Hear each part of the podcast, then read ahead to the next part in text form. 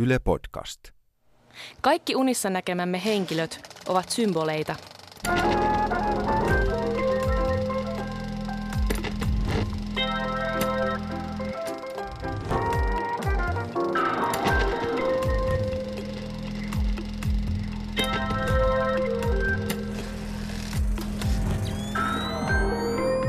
Uniraati.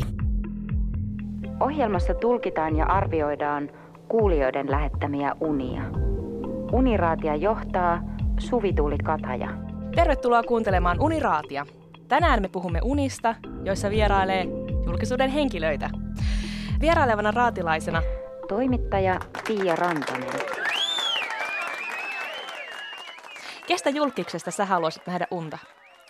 Oi kauhea. Uskallanko tässä sanoa, että kenestä mä haluaisin nähdä unta, mitä jos hän kuulee tämän? Mä haluaisin tosi paljon nähdä unta Lauri Tilkasesta. Mä oon häneen vähän rakastunut. Mites puolestaan, Psykologi Soila Lauronen.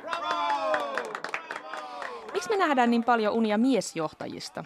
Kun me laitettiin tämä lomake tulille, niin me saatiin hirveästi unia, joissa käsitellään Trumpia, Putinia, jopa Stalinia. Miksi nämä niin hurjat miesjohtajat toistuu meidän unissa? No ylipäänsä aggression käsittely, niin kuin voiman tunne itsessä ja valta, niin on aika semmoisia haastavia asioita. Niitä ei välttämättä hereillä pystytä käsittelemään, niin me saadaan kyllä varmaan tämmöistä voimakkaista miesjohtajista, niin saadaan semmoinen aika hyvä kuvasto valtaa ja voimaan. Ja toinen vakiojäsen, Kulttuurikriitikko Aleksis Salusjärvi. miksi meidän unet on niin konservatiivisia? Näistä kerätyistä unista monet vahvistaa patriarkkaa. Niin varmaan se liittyy niihin kaavoihin, jotka meillä on valmiiksi päässä. Että suurin osa maailman valtioista on jonkinnäköisiä patriarkaalisia systeemejä enemmän vähemmän. Että se on se, on se kaava, joka, johon me ollaan kasvettu ja me ollaan, joka me ollaan opittu. Maailma nyt vaan on vielä toistaiseksi sellainen. Ja toi on unennäkijöille kritiikkiä jo etukäteen, että maailma ei voi muuttua, ellei me, ellei me ala nähdä unia, joissa myöskin asiat on toisin. We have a dream. Ja aloitetaan kierros. Ensimmäinen uni. Anneli Merkel. On sota. Olen vanhalla ala-asteellani. Olen aikuinen ja sotilas. Meidän joukkueen puolustusasema on koulun yläkerrassa. Alakerrassa on vihollisen asemat. Viholliset ovat norjalaisia. Taistelemme lattiassa olevan reijän kautta. Näen lattian reijästä norjalaisten päällikön. Hänen nimensä on Anneli Merkel. Meidän joukkue koostuu vanhoista luokkakavereistani ala-asteelta. Suurin osa on tyttöjä. Pojat ovat kuolleet. Muistelemme yhdessä, ketkä kaikki ovat kuolleet. Paras ystäväni Timo ja minä olemme hengissä. Arvelen unessa, että tietysti Timo on hyvä sotilas. Sen tiesi jo lapsena. Kun taistelu alkaa, iskee kauhea kuoleman pelko. Ajattelen, että tapahtui tässä mitä vaan, en halua kuolla. Vaihdan paikkaa lattiassa olevan reijän luota ja menen kauemmaksi. Niin, että en näe alakerrassa olevia norjalaisia. Toivon, ettei kukaan huomaa. Että suojaudun toisten kustannuksella. Timo on kirjoittanut kirjeen elämästään siltä varalta, että kuolee. Kirje on hänen pienessä taskussa, se voi pudota. Timo ei huomaa, kun otan kirjeen, taittelen sen pienemmäksi. Kirje jää minulle. Olen huolissani siitä. Anneli Merkel pyytää alakerrasta aikalisen. Menen katsomaan, ketkä ovat jääneet henkiin taistelusta. Ainakin Timo. Se seisoo karkeana jossakin. Tulee yö. Taistelu lopetetaan. Norjalaiset nukkuvat alakerrassa, me yläkerrassa. Tajuan, että Timolla on suhde Anneli Merkelin kanssa. Ajattelen kateellisena, että se johtuu siitä, että Timo on tyyni eikä kömpelö ja hermostunut ja turvoksissa kuten minä.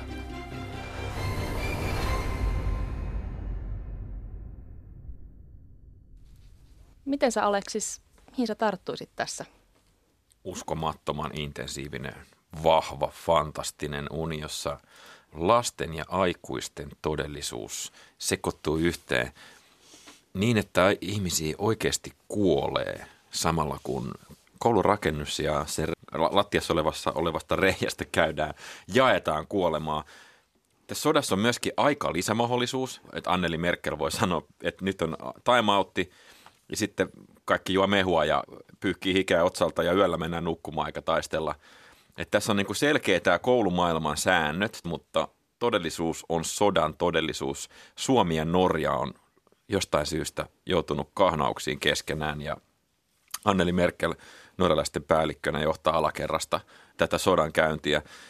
Reaalimaailmassa Stalingradissa, joka oli niin kuin vastaavan tyyppinen Neuvostoliiton ja Saksan välinen sota, niin siellä oli sellaisia taloja, joiden ylä- ja alakerta oli vastaavalla lailla eri joukkojen hallinnassa ja siellä kuoli vastaavalla lailla järjettömästi, brutaalisti ja ehkä ihmiskunnan historian murheellisimpia paikkoja – jolloin niin tosi maailman vastaavuus tämän unen kanssa. Tässä ei mitään leikkiä. Tämä on rankka, hurja sota, vaikka tässä on tämä uskomaton koominen Anneli Merkelin hahmo.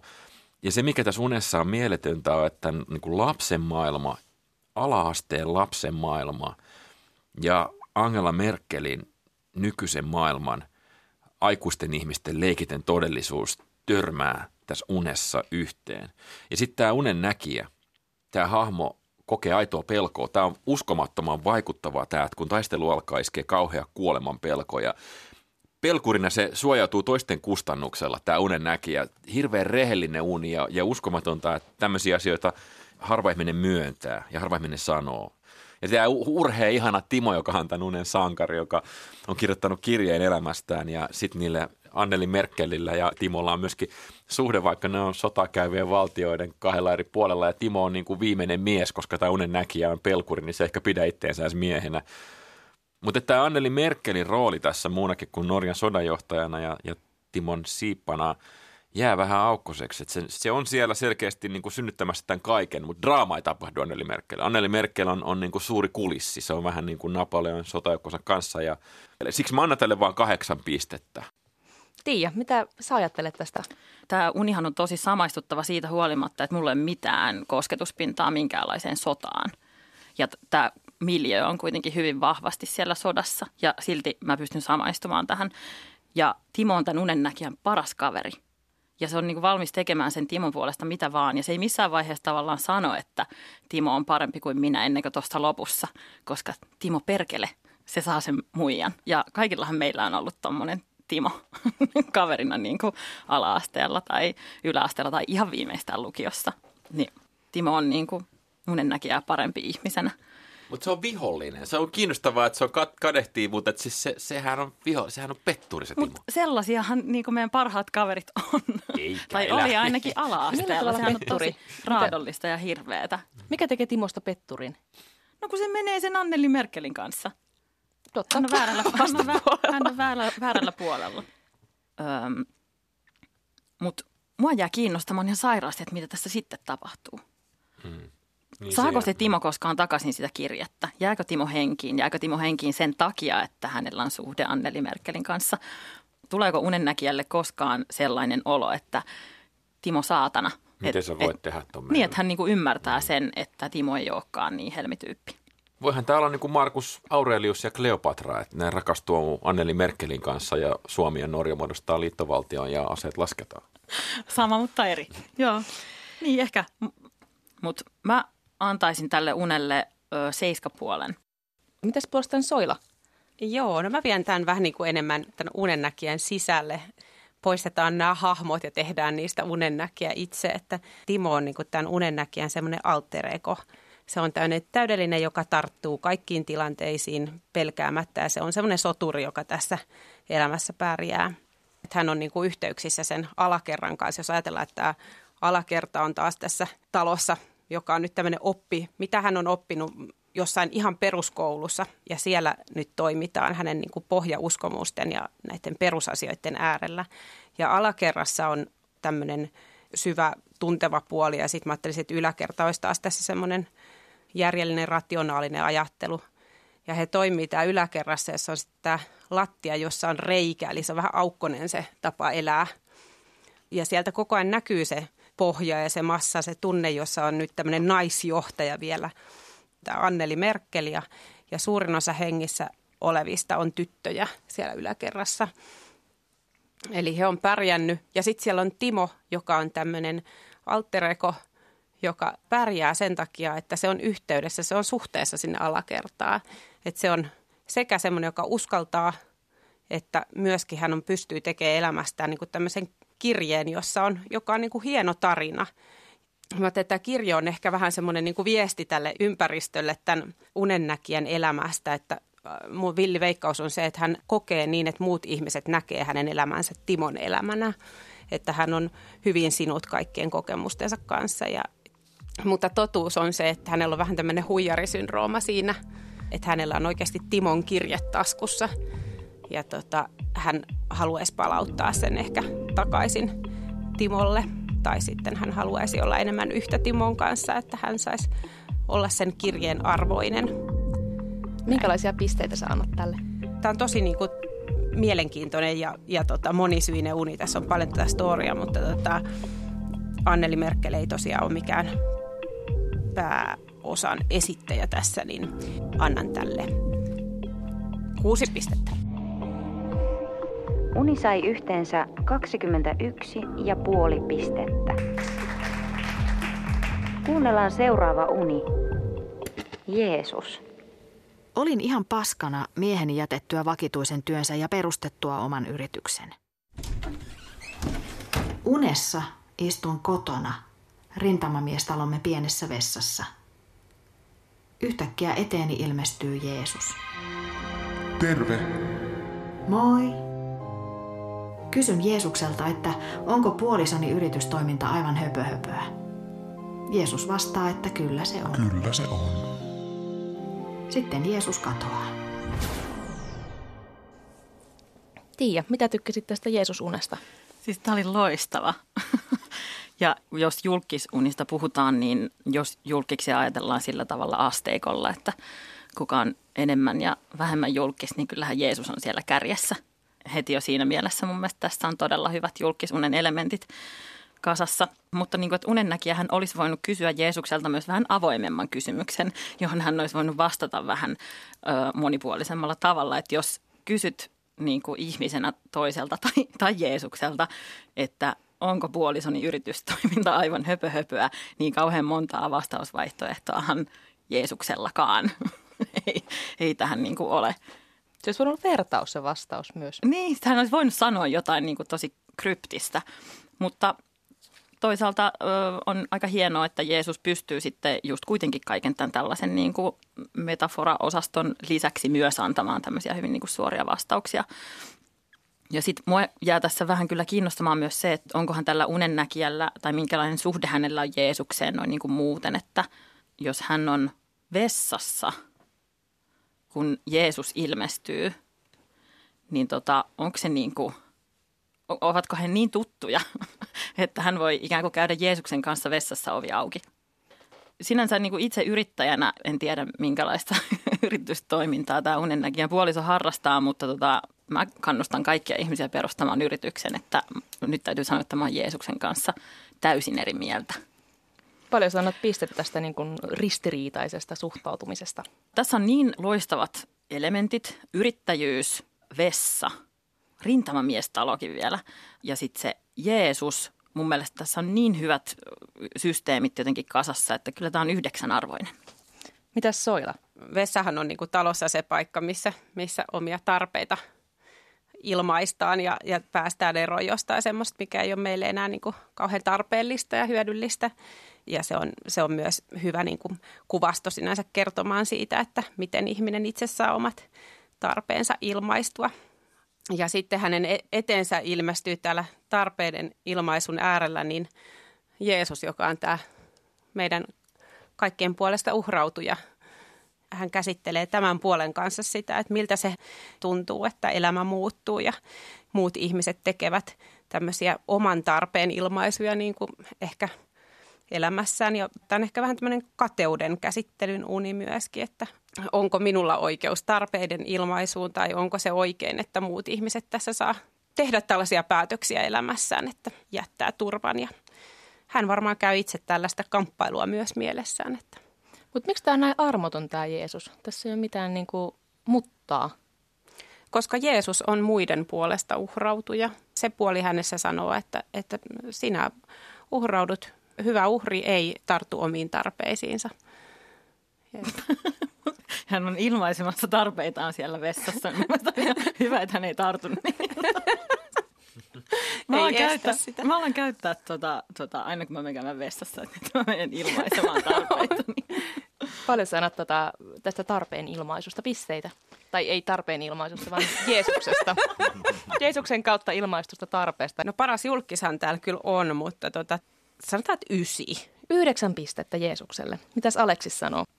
Tai ihana tämä istun kotona rintamamiestalomme pienessä vessassa. Eli sellainen pieni vessa, missä missä tota, yksikin ihminen on helposti vähän ahtaasti. Ja sitten siihen tulee Jeesus, joka ei mahu seisomaan. Sä voisit vähän siirtää tuon polvea, että tuun, tuun, tuun, tähän sun kanssa vessaan. Ja, ja hänhän on kaikki alla. Niin. Oliko, sulla, oliko, se oliko sulla joku asia, niin kerrohan nyt sitten. Mutta tämä kysymyksen asettelu, kysyn, onko puolisoni yritystoiminta aivan höpö höpöä? Ei, se ei kysy, että, että tuleeko se päättymään konkurssiin, onko, siinä, onko ne riskit liian isot – se, se ei kysy niin kuin tämmöisiä loogisia kysymyksiä, vaan se kysyy höpö höpöä, joka, joka sitten Jeesus vastaa, että, että kyllä se on, mikä tietenkin heti herättää kysymyksiä, että millä alalla tämä toimii tämä. Et, et me mietin, niin kuin, että Jeesus on tavallaan jonkunnäköinen äh, kaiken moraalin ikoni. Ja, ja sitten tämä yritystoiminta sitten tietenkin, että onko se niin kuin, onko moraali aina palkansaajan puolella ja onko, onko moraali jotain muuta kuin pääomaa. Meillä on rintamamies talo, joka edustaa sitä niin kuin Suomen jälleenrakennusta ja sitten sitä, että ollaan yhdessä tehty, isot valtiofirmat on ollut yritykset ja jengi on sitten niin niistä rintamamiestaloista mennyt tekemään sen 9 to 5 päivän ja tullut sieltä himaa. Ja sitten ajatus siitä, että joku rupeaisi yrittää jotain muuta kuin tätä meidän yhteistä sosiaalidemokraattista projektia nimeltä Suomi, niin, niin oli aika vieras ja nyt sitten on tullut yhä tutumpi meidän sukupolville. Tämä on tämmöinen niin sukupolviuni myöskin, johon Jeesus nyt osallistuu. Jos Jeesukset kysyy, että oliko suuret ikäluokat ja rintamamiestalot ja niissä asuminen ja kasvaminen, niin oliko se oikea vastaus ja onko tämä meidän itsensä työllistävä oman yrityksensä ja oma elämänsä seppäaika, jossa kaikki on toisiaan vastaan vähän niin kuin työmarkkinoilla ja AY-liike on kuolemassa, niin, niin, niin onko tämä Jeesus ok? Niin Jeesus sanoi, että ei ole, äläkä juo kokista by the way mä tykkään tästä Jeesuksen toisesta tulemisesta. Kyllä, se sopii hyvin. Ja, ja just tämmöiseen Kari Hotakas tyyliin, rintamies talo vessaan, tietenkin minne muuallekaan. Tämä on tosiaan niin kuin arka aihe kyllä monenkin, monenkin paitsi tota, poliittisesti, niin myöskin uskonnollisesti. Mutta hei, mitä totta. pisteitä sä annat nyt tälle höpö, höpö? Kaksi pistettä. Tämä on ihan vaan poliittisen korrektiuden. Ja myöskin, myöskin ei niinku, rohkea. Ei, ei, kun mä, mä en ole tarpeeksi rohkea. Mun poliittinen korrektius ohjaa mua antamaan tälle matalia pisteitä, koska tämä saattaa ohjata suomalaisen yhteiskunnan kehittymistä laajemminkin tämä uni. Tämmöisiin pitää suhtautua varauksella. Uni keräsi 20 pistettä. Seuraavaksi kuunnellaan Uni Puuttin.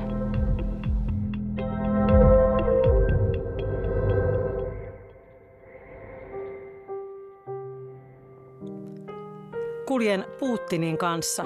Olemme molemmat unessa nuorempia. Menemme jonkinlaiseen muistokappeliin. Otan seinältä pyöreän levyn ja puhallan tuhkakerroksen pois.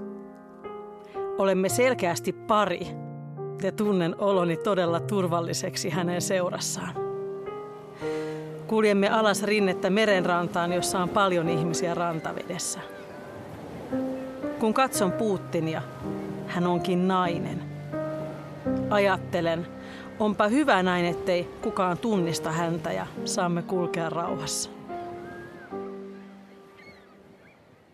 Aleksis, minkälaisia ajatuksia sulle tuli? Joo, tämä muuttui nyt, tyylilaji muuttui täysin.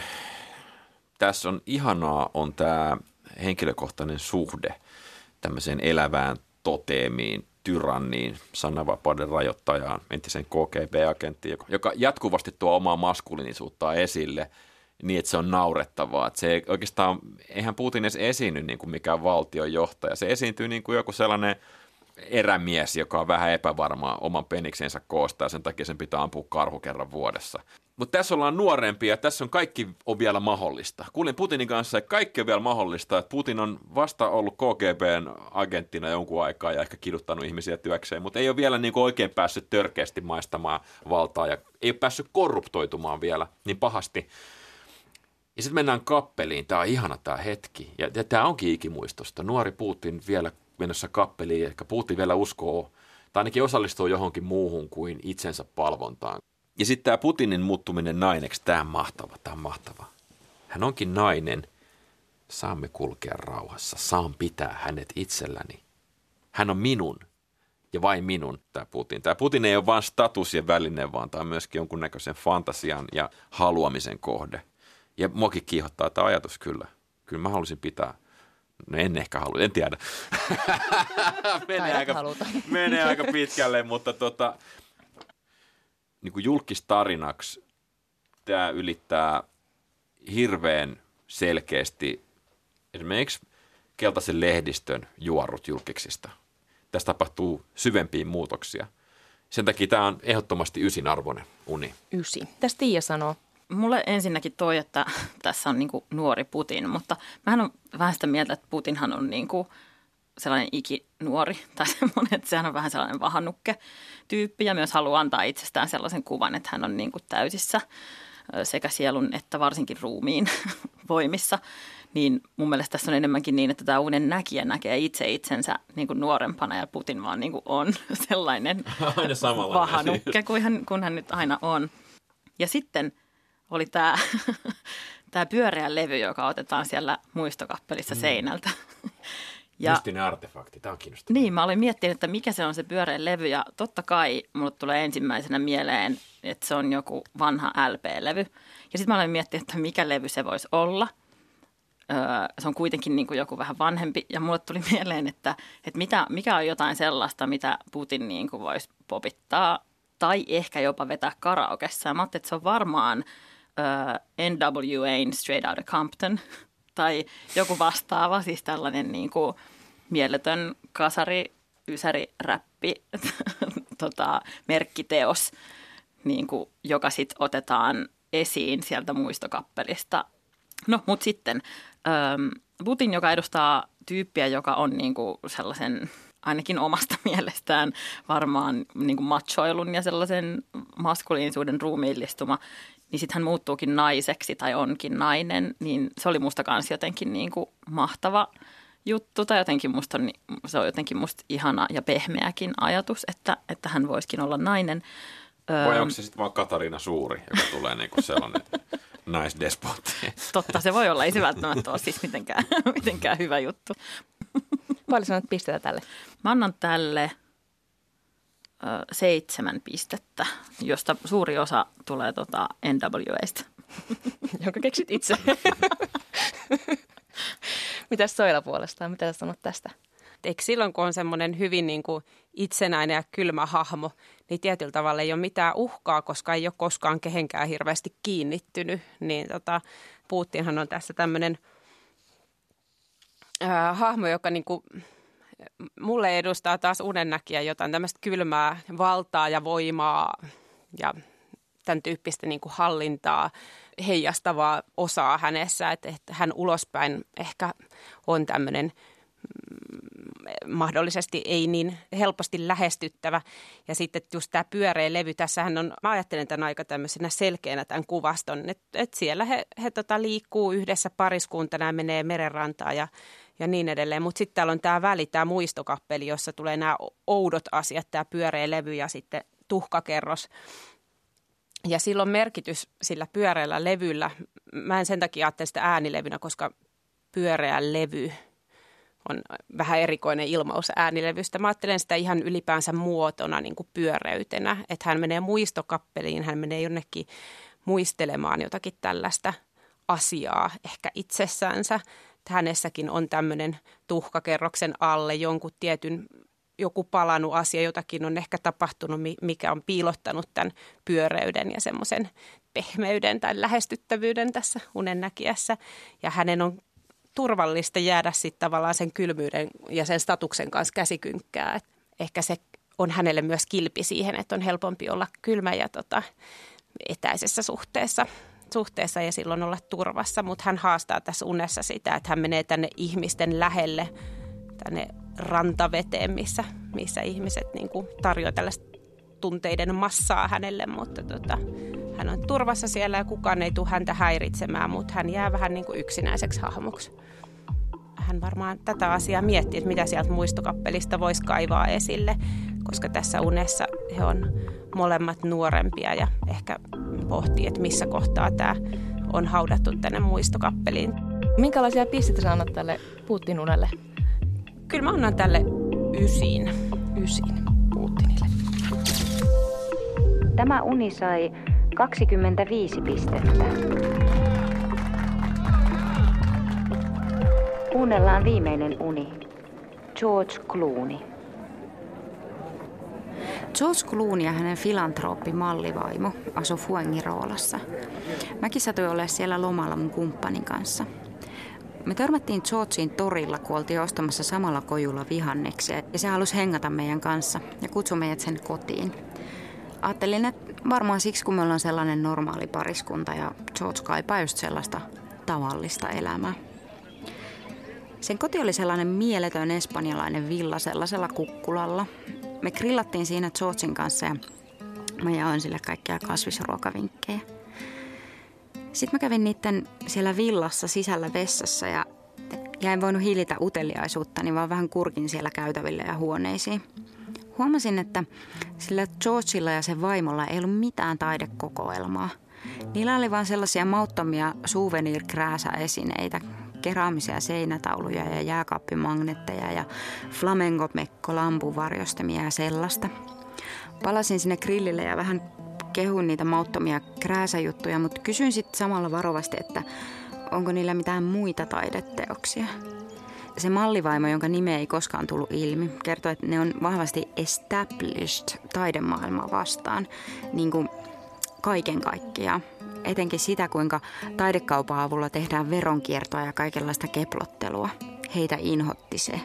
Ne halusivat, että maailma olisi parempi paikka. Sitten se vaimo sanoi, että mutta niillä on sellainen kakkalapset performanssi itse asiassa juuri nyt kotona menossa. Ja että sellaista taidetta kohti ne haluaa mennä. Sitten yhtäkkiä siellä talossa olikin 12 lasta ja ne, ja ne hiero itsensä kakkaa ja sitten ne käveli siellä käytävillä ja makoili sängyssä ja hengas kakkasina joka paikassa. Mä kävelin siellä kakkasessa talossa ja yritin varoa, että en likaantuisi. Vessojen hanoissakin oli kakkaa, kun kävin seuraavan kerran vessassa. Sitten mä nukahdin Georgein sänkyyn ja sielläkin oli jotenkin nuhjuset lakanat ja sellaiset samanlaiset siniset täkit kuin meidän mummolassa Kylmälän kylässä. Ajattelin, että George haluaa olla just tällä tavalla tavallinen.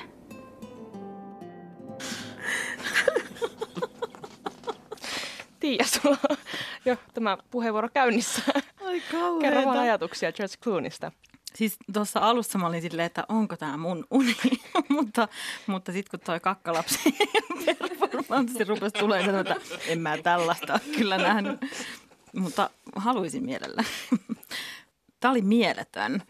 Ensinnäkin siis tämä tämmöinen julkiksen status ja tavallisuuden yhteentörmäys oli tässä, tässä musta niin mahtava, että varmaan, varmaan George haluaa hengata meidän kanssa, siis kun me ollaan sellainen normaali pariskunta.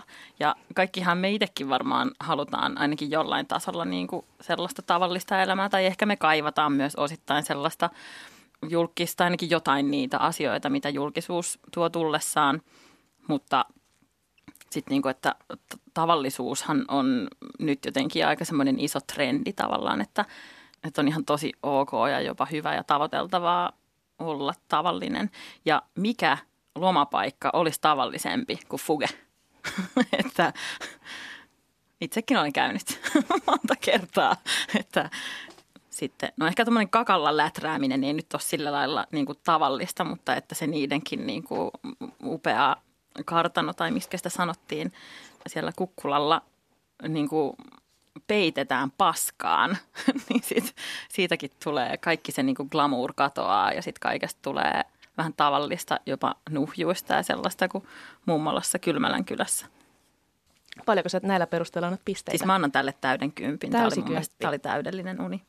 Mitä Soila sanoo? Joo, siis tämä oli aivan ihanan vapauttava uni. Aivan kyllä, fantastinen piece of art.